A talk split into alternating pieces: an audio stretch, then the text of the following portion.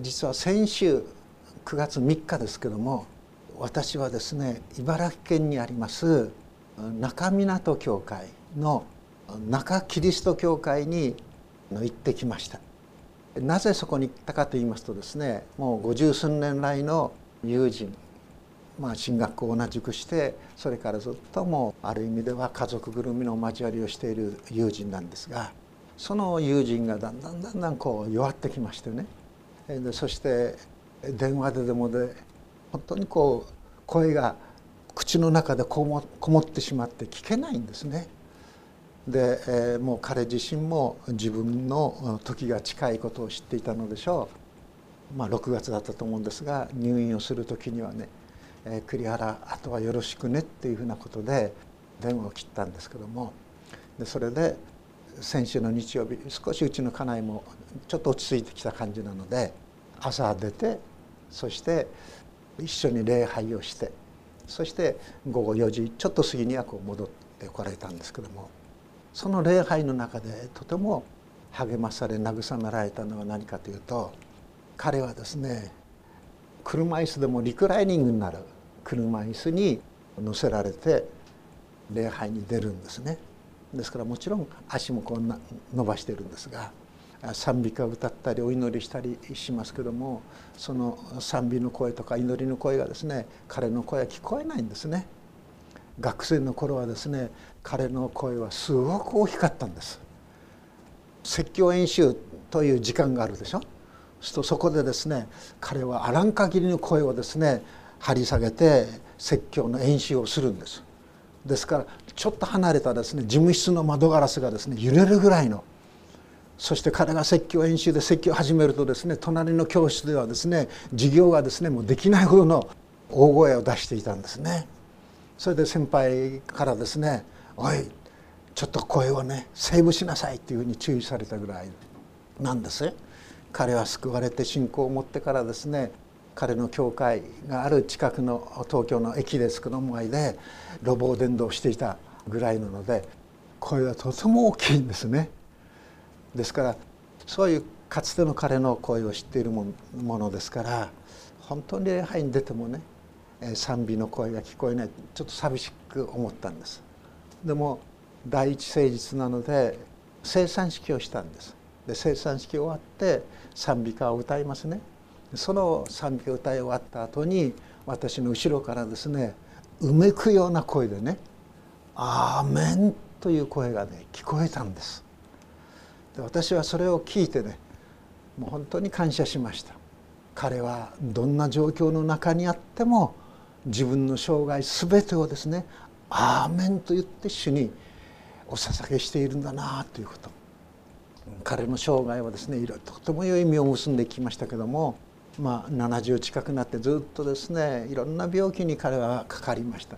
舌がんになったり、そして放射線治療を受けたりですね、それが治るとですね、海外のパリとかですね、ウィーンとかいろんなところにある日本人教会にですね、もうほとんど自分の自腹ですよで切って長年こう奉仕してきたりですね、そして向こうでお医者さんに診てもらった時に、これはちょっと厳しい病気なので日本で診てもらいなさいということで、彼は日本に戻ってきたんですね。でその時彼に聞いた病名というのが涙点疱症という病気なんだそうです。でその涙点疱症の治療を受けてるんですが、その薬の影響かもしれません。もう本当に顔がですね、膨れてしまってね、かつての容貌が分かりません。で毛もですね、もう縮れてしまって、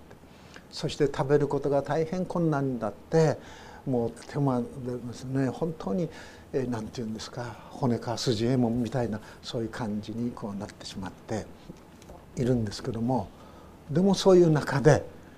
彼はね、教会の人が「先生お家で休んでいてください」とこう言うんですけども、いや礼拝を共にしたいんだっていうことで、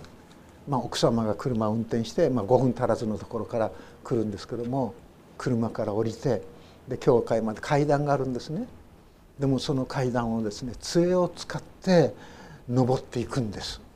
そして階段の上のステージで車椅子に乗り換えるっていうことなんですけども、本当にこの礼拝を共に持つということが自分にとってのとても大切なことなんだ。まあある意味ではもう自分の弱さとかね、そういうですね姿をさらけ出すんですけども、それでも喜びだ、言葉では言わないんですけども、それがですね彼の行為から行動からひしひしとこう感じられるような、そういう彼でありました。ですから彼と一緒におそらく最後の機会になると思いますけども、礼拝をして、そして彼の家にちょっと立ち寄って冷たいものを飲んでこう帰ってきたわけなんですけども、昨日の今朝でしたか、テレビ見ましたらですね、私が通った常磐自動車道、日立中央なんて書いてあるんですが、あそこはですねトンネルがいくつも続くんです。そのトンネルの中が水浸しになっているんですね。あるいはトンネル過ぎたところがですね、山かな斜面から崩れて木が落ちてきたりしてですね、すごい状況になっていました。まあ本当に不思議なように祈られて支えられて、彼のところを訪ねて、そして戻ることができたんですけども、今日の第2コリントの1章5節、今月の暗唱聖句をですね学びながら、またその言葉をですねいろんな聖書の箇所をこう紐を取りながら、いつも私の心の思いにあったのはその彼の姿でしたね。召されて牧師の道を歩んで、でも本当に使い続けて、ある時などはですね青年に本当によく仕えて、その青年が持っていた病がですね自分を引き受けて、すなわち結核です。結核の青年によく仕えて、彼自身も結核になって、そして1年近く東京のある結核専門病院で入院していた、そういうふうな兄弟なんですね。そしてまた新しい街道を作ろうという時にですね、彼自身もうあらん限りの努力をするんですね。茨城ですからさつまいもがたくさん取れるんですね。でその畑に行って、そして農家の人がこうもう使わない、捨ててしまうようなさつまいもをですね彼は本当にこういただいてきて、そしてそれをふかして、そしてですね切って乾かして乾燥芋にして、自分の友人たちにですね配って、教会の建設のために祈ってくれということをですねこうやっている。そのようにしながら、なお彼はですね新聞配達もしてたんですね。で彼自身はもう高校2年の時のお父さん亡くしてから、もう本当にいつも東京に出てきて、大学受験とかそういう進学校のあれあるんですけども、もう新聞配達をしながら彼は自分の生活を支え続けてきた。あるいはまた新学生の時にですね、彼が通っている高校の教会の青年がやっぱり新聞配達しているんですね。でもその青年がですね風邪でまた熱で出して休んでしまうでしょ。その時彼はですね細川君というんですけども、その青年に代わって高校生に代わって牛乳配達をしてあげる。そして得たお金はですね全部その高校生にこう渡す。まことにそういう面では使えることを嫌がらないで喜んでね奉仕していた、その青年でした。今でも覚えています。その彼が仕えていた教会、新学生の時ですよ、土曜日ですね、こう言いますと土曜日に椅子を並べますよね。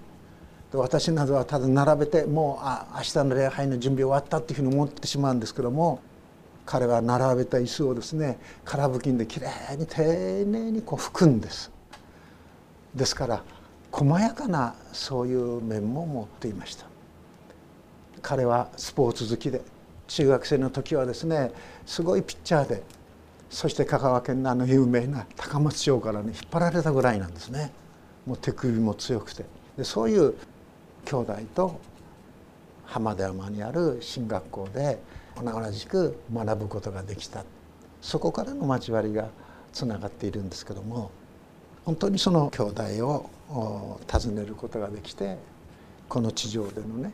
最後のひとときになると思うんですけども、礼拝を共にできたっていうのはとっても大きな恵みであり祝福でした。で今日皆さんとご一緒に学ぶまた今月の暗唱聖句、このコリント第2の1章5節ですけども、その中にですね「溢れている」という言葉が2度繰り返されているんですね。溢れています、溢れています。そして最初出てくる言葉は何に溢れているかというならば、キリストの苦難に溢れているということですね。キリストの苦難が溢れているんだ。そしてそれはパウロだけの人生じゃないんだって言うんですね。パウロがですね、私にキリストの苦難が溢れているというならば、このコリントの第2の手紙を読んでいくときに、それは私たちは納得しますよね。もうキリストのしもべになって、キリストの宣教者になっていってから、パウロはですね、もうある意味では苦難の連続です。そういう苦難の連続、それを彼はですね、コリント書の中で本当に臆することなくこう書いていますよね。11章23節から28節などを読みますとですね、投獄されたり、牢屋に入れられたり、あるいは鞭打たれたり、それもね、一度や二度ではない、もう何度も何度も鞭打たれ、ある時などはですね、40に一つ足らない鞭に打たれたりとか、あるいは石で打たれたりとか、あるいは難戦したりとか、難破したりとか、あるいはですね、本当に川の難、盗賊の難、同国人の難、いろんな試練困難に遭う。そして常にですね、パウロはですね、苦しんでいたって言うんです。おそらくその苦しみがですね、パウロにとって本当に眠れられない一つの原因であったんでしょう。不眠にもなった、そして飢えた、乾いたっていうんですね。あるいはまた着るものがなくて凍えていたっていうようなこともパウロは言っています。そのような外から来る苦難がですね、後から後からパウロに寄せてきました。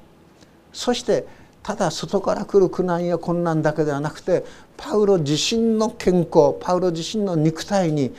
本当にどうすることもできない一つのトゲが与えられていたっていうんですね。このトゲが何なのか、いろいろなこの説があるんですね。おそらく目が見えない、そういうですね、視力の困難であったのかもしれない。あるいは本当に転換の、そういうですね、この病もいたのかもしれない。でもパウロはですね、この肉体のトゲがなくなれば、この私のですね、持病というものがなくなれば、どんなに主に仕えることができようかと思って、何度も何度も主に祈るんです。3度も主に祈ったというのはそういう意味ですね。完全に主に祈りきった。でも主の答えは一つだった。それは何かというならば、私が弱い時にこそ私は強いんだ。なぜならば神様の力、イエス・キリストの父なる神の力は、私の弱さの中に十分に完全に現れるからだっていうんです。弱さの中に神の力が十分に表されるんだから。そしてまたイエス様は、私の恵みはあなたにですね、不足なく、いやもう溢れるほどに恵みを私はあなたに与えているんだと主は答えられたということですね。ですからそれらのことを踏まえていくならば、パウロがね、私の人生に苦難が溢れているということは、私たちはすぐ納得します。ああ、そうなんですか。キリストの人となる、キリストの伝道者となる、宣教者となるということは、そういうことも覚悟しなければならないのかと受け止めることができると思うんですが、ここでパウロが一章の5節で言っていることは、私たちの苦難なんです。私たちはキリストの苦難があふれているように。ですからパウロ一人じゃない。イエスをキリストと信じている信仰者たち、キリストのですね、しもべである私たち一人一人に、その苦難が溢れているんだっていうんですね。そんなこと言ってるからクリスチャン増えないんじゃないですかというような感じも持たないではないですよね。イエス様を信じたならば、全てがですね、ハッピーエンドに終わります。本当に気が楽です。ならばじゃあ信じましょうということ人が多く現れるかもしれない。でもそうじゃないんだっていうんですね。私たちにキリストの苦難が溢れているんだっていうんです。イエス様を信じて歩むということは、この地上でですよ、ある意味では苦難や苦しみをですね、本当に連続して受け止めていかなければならないですよ。ですからイエス様自身もですね、自分を信じるそういう人たちに対してよく考えてから信じなさいよって、誰でも彼でもですね簡単に「はい信じます」そういうふうな浮ついた思いではいけませんよ。本当にです心の底からねこの信じていきなさいよ、受け止めていきなさいよということをイエス様自身も言っていますね。ですからここでですねパウロが私たちにキリストの苦難があふれているという時に、私たちの苦難、私たちの気苦労、私たちの苦悩、私たちのいろんなものも含めて語っていることだということを受け止めていかないと理解できないんじゃないかと思うんですね。溢れるっていうことは外側にこう出てくるっていうことでしょ。ですからキリストのしもべのですね一つの姿は苦難が溢れているっていうことですね。なぜ好き好んであの人はですねそういうですね苦難や苦労をですね自分で買って出ているのかということにも言えるかもしれません。よく前もお話したと思いますけども、北海道の遠軽というところでね家庭学校というのがあります。今もあります。とても大きなその敷地があって、でそこにですねこの家がですね12棟家があったりしているんですけども、それは誰が作ったかというと、一人のクリスチャンがね学校を出てそして主の働きを求めていくときに、この世で一番光の当たらない暗いところ、そこに私は働こう。それはどういう人たちか、それは刑務所から出てきたそういう人たちが受け取り人もなく働き場所もなく本当に悩んでいる、そういう青年たちのそういう人々の励ましの場、社会に飛び立っていく場になろうということで、彼は富岡康介という人なんですけども働きを始めていくんですね。ある意味では好き好んでということでしょ。ですから本当に私たちにキリストの苦難があふれているようにっていうのは、ただ単に私たちがイエス様を信じて自分の判断とか思いとかをですね本当に貫いていくというだけじゃなくて、自分で進んでそういう苦難をですね背負っている人たちが多いということ、それが言えると思うんです。そしてそれはですね日本のキリスト教会、日本のクリスチャンの歩みだけじゃなくて、いろいろなその世界でも見られることなんです。クリスチャンたちが多く集ってですねどういうことをしていったか、それは子どもたちの劣悪なですね労働環境をですね改善するために立ち上がった人たちもいます。あるいはその刑務所の中でですね本当に人をですねもう獣のように扱うようなそういう状況の中でその改善をしていった人たちもいます。あるいはまた病院の中でね病気の人たちをですね本当にですね自分のこの親戚のようにですね手厚く看護する、そういう働き、赤十字の働きなどもした人もいます。そのようにある意味ではイエス・キリストを信じていくゆえに好んでねそういう困難な中に試練の中に身を投じて生涯を捧げている人たちも数えられているのではないかと思うんですね。でパウロ自身イエス様を信じるわけでしょ。いや信じさせられたと言った方がいいと思うんです。クリスチャンを迫害するためにエルサレムからですねダマスコに向かう途中、復活の主に会うんですね。でそこでパウロはですねクリスチャンたちが信じているイエス・キリストが復活したということは真実であり事実なんだ。それゆえにクリスチャンたちはあんなに迫害にあってもですね復活の主イエス・キリストを述べ伝えているのだということで、パウロもイエス様からお声をいただいて、そしてキリストの福音の宣教者とされていくわけでしょ。その時にパウロに与えられている言葉というものは、私が選んだ器なんだと。パウロ自身はね私が選んだ人なんだ、器なんだ。でもそれはキリストの名のためにどんなに苦しまなければならないかを示すことなんだとも言うんです。そんな選び方ってありますかっていうことですよね。キリストのためにね、これからどんなに苦しまなければならないかを示すため、そのために私はですね、ユダヤ人の中に、あるいはですね、異邦人の中、世界中の中でパウロよ、私はあなたを私のしもべとして選んだんだということですね。それちょっと酷なんじゃないですかと言いたくなりますよね。考えさせられる種の選びだと思うんです。でもパウロ自身、この第二コリントの手紙をこう読んでいきますとですね、苦難が、キリストの苦難があふれていると書いているのはこの一章の5節だけなんです。他の箇所を見ていくときに、実に恵みが、素晴らしいその肯定的なそういう内容がですね述べられて、それらがあふれているんだ。3章の9節、第二コリントのですよ、3章の9節。福音によって人を義とする務めには何があふれているかというならば、栄光があふれているって言うんです。神の栄光があふれているんだって言うんですね。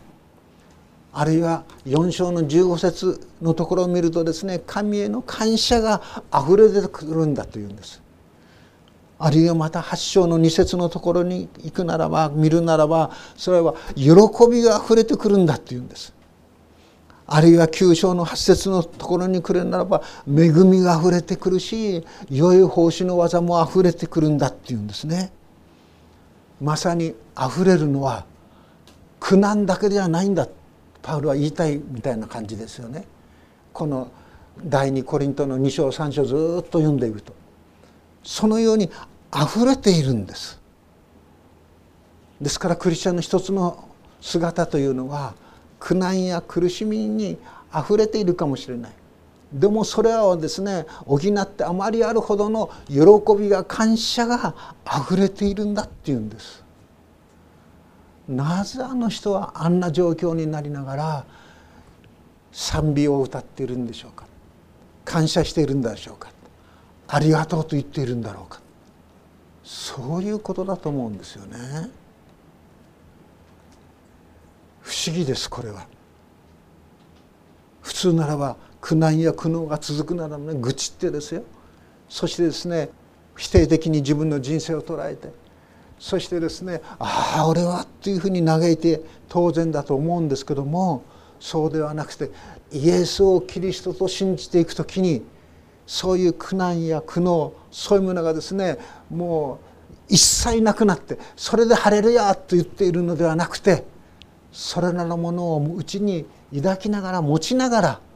なお主を喜び歌い讃えていくということ、それが導かれている。それがですね、この痩せ我慢でなくてね、負けるの悔しいから痩せ我慢でなくて、内側から溢れてきて喜びや感謝が周りに及んでいるということではないかと思うんです。苦難とか苦悩とかっていうことを考えていくときにね、これは全ての人のテーマ、問題ですね。で、いろんな宗教が起こります。それはこういう問題に対してどう理解し、どういう納得させていくかというところに解決の焦点が当てられていると思うんですけども、よく言われることは、こういうことをしたのだからこういう結果になりました、暴飲暴食したからね胃腸を壊しました、お酒を飲み過ぎましたから肝臓を誘惑しました、因果応報の考え方でしょ。こういうことをしたからこういう結果になった、因果応報の思想、それは一つのですねこの世の人生哲学の一つであり方だと思うんですよね。もし私たちがそういうこの思想だけで自分の人生をですね肯定できるとするならば、イエス・キリストの復活、イエス・キリストの福音、キリストがこの地上に来られる人として、その必要はなかったはずです。自分で納得できますから。でも納得できないものがあるでしょう。いろんなものがありますよね。なぜそうなのか。でもそれら全てがですね、いろんな合理的ないろんなですね、哲学のいろんなそういうものをですね読んで、そしてそれをまとめてそれをですねこの整理したとしても、それでは解決できないものが私たちのうちにありますね。どうして人は死ななければならないのか。人はどのように生きなければならないのか。また人はどこから来たのか。そういう基本的な問い、それにですね私たちは突き当たって悩んだり苦しんだりいろんなことを言ったりしますよね。そういう私たちのですねいろんな根本的なそういう問いに対してしっかりとそれらを全部受け止めて、こうですねということを私たちに提示していてくださる。それがキリストの福音です。ですからある人はこう言いました。私たちが受ける、また受けている苦難や苦悩、でもそれらを内に抱えながら、でも主イエスを見上げていくときに、その苦難や苦悩は賛美に変わるんだっていうことですね。なぜ賛美に変わることができるか。それは父なる神の慰めが豊かに豊かに与えられているからですね。先ほど歌いました「主は我が隠れ場」、この中にそのことが記されていますね。歌詞の中に「主よあなたは我が隠れ場、悩みの時も賛美で満たす主の御手に」。悩みの時もね賛美で満たされるんだっていうことですね。悩みながら苦悩しながら、それらがですねそのままの状態でとどまりながら、でも主よあなたを見上げていくときに賛美に私たちは変わるんですっていうんです。私たちはね自分の悩み苦悩、それらが自分の中でですねこうだからこうなった合理的にですね秩序あって説明できればそれで良いと思うんですけど、なかなか説明できないんです。でもそういうものを抱えながら本当に主を見上げていくときに、それは賛美に変わる、それは感謝に変わる。なぜならばそこにですね慰めの神の慰めが注がれ続けているからなんだっていうことですね。でこのコリントの第2の手紙のですね1章の5節、これはですねこの手紙をずっとこう読んでいきますと、1章のですね1節2節はですね挨拶ですよね。で3節から7節までが一つの段落となっていると思うんです。それはどういう段落かというならば、それはこの3章の日本語の訳ですと3節の最後に書いてあるように、すべての慰めの神が褒めたたえられますようにっていうんですね。この3節は褒めたたえられるように、それが最初に来るんです。それが称栄ということですね。称栄というのは神を褒めたたえるということです。いろんなことがあるにもかかわらず、まず私は神を褒めたたえていく、そういう書き出しでパウロはこのコリントの教会に手紙をしたためるんですよね。そのしたためるそういう中に、決してパウロはコリントの教会の人々の苦難苦悩、そしてそれはですね取りもなさずパウロの苦難苦悩なんですけども、それを忘れているというようなことは書いていません。それにはっきりと触れていますね。4節で「神はどのような苦しみの時にも私たちを慰めてくださいます」。どんな苦しみでも私たちは神の慰めをいただくことができるんだ。だから私たちの神は慈愛に富み、そして慰め豊かなお方なんだということをパウロはここで書いているわけでしょ。そしてこの「慰め」という言葉、これはですね、元の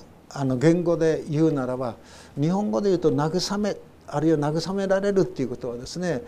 何かこう消極的なね、そういうこう性的な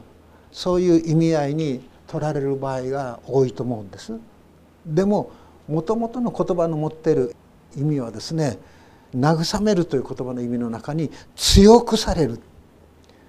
強められる、そういう意味があるんですって。そしてまたその慰めるという言葉が一つの名詞になって、慰め主、すなわち聖霊なる神を表すパラクレートス、パラクレーシスにこのなっていくんですね。ですから慰めの神はどういうお方であるかというならば、ただ上から眺めていて、上からいろんな状況をですね理解して、そうかそうか分かったよっていうだけでとどまるのじゃなくて、その中に神が生きて働いて御手を伸ばして、そして御業を表し続けてくださるということです。だから溢れるんでしょ。溢れ出すために源に必要なのかというならば、エネルギーですよ。エネルギーがなければ溢れることはできないでしょ。いろんなそういうエネルギーあるかと思いますけども、最近見たその NHK のですね中で、立山のねその源流、立山からですね水がとうとうとうとうと流れてきます。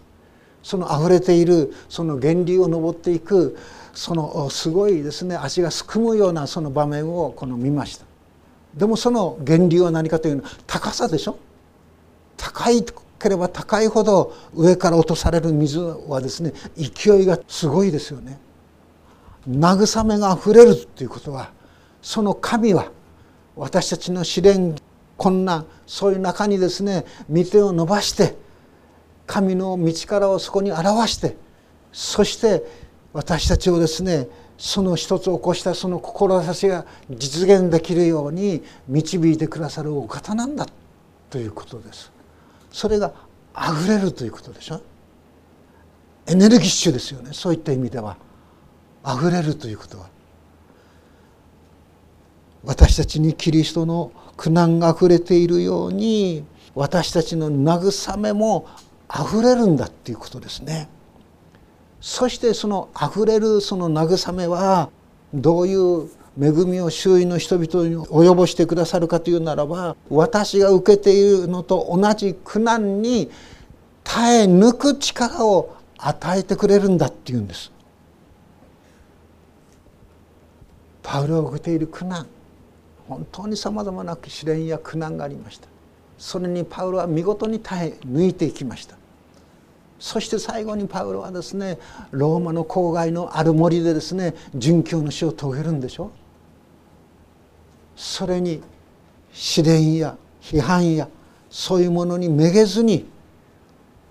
福音に生きるその生き方を全うしてくださる、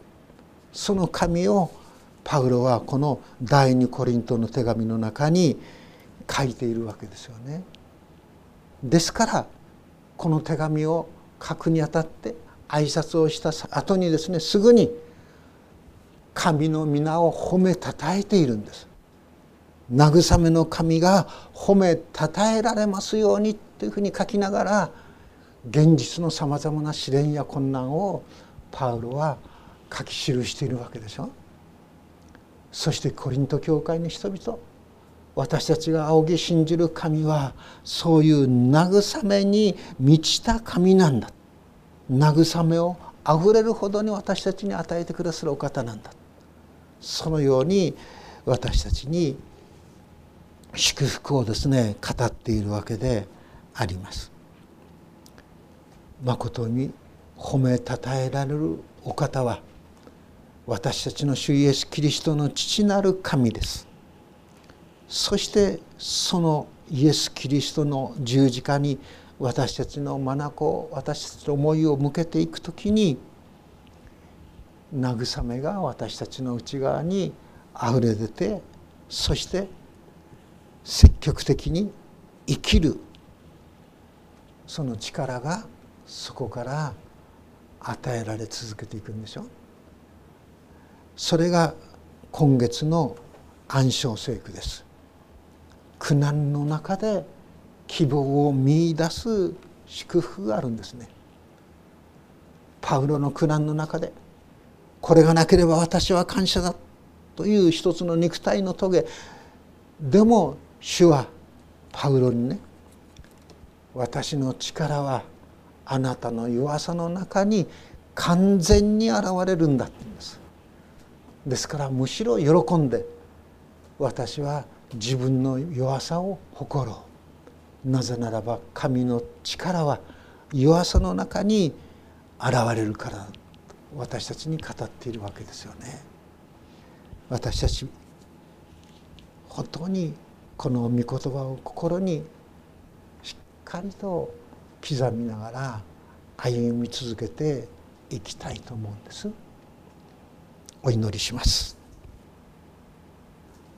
天の父なる神様、あなたは私たちのすべてをご存知です。私たちの弱さも、私たちの愚さも、また私たちが少しは持っているかもしれない知識も、私たちの思い悩みも、私たち自身が気づかない私たちの罪も、主よ、あなたはご存知です。そのように私たちのすべてを知り尽くしながら、私たちに招きの声を与えていてくださることを感謝します。すべて疲れた人、重荷を負って労苦している人は、私のもとに来なさい。私があなた方を休ませてあげますと。私があなた方に力を与えてあげますと。いや、あなた方が担っているその苦難苦悩を、私も共に担いながら、背負いながら、あなたと共に歩んでくださると、日々主はインマヌエルのお方であることを覚えて皆をあがめます。どうか信仰薄き、また弱き、あるいはある時はあるのかないのか本当にわからないような、そういう中にありながらも、主は私たちを慰め支えていてくださることをありがとうございます。どうぞ主を磨きつつ、またこの教会に集う兄弟たち姉妹たち一人一人の祈りと言葉に支えられつつ、なお神をこの地でその信仰の日々を送らせてくださるように、主イエスキリストのお名前によって御前に祈ります。アーメン。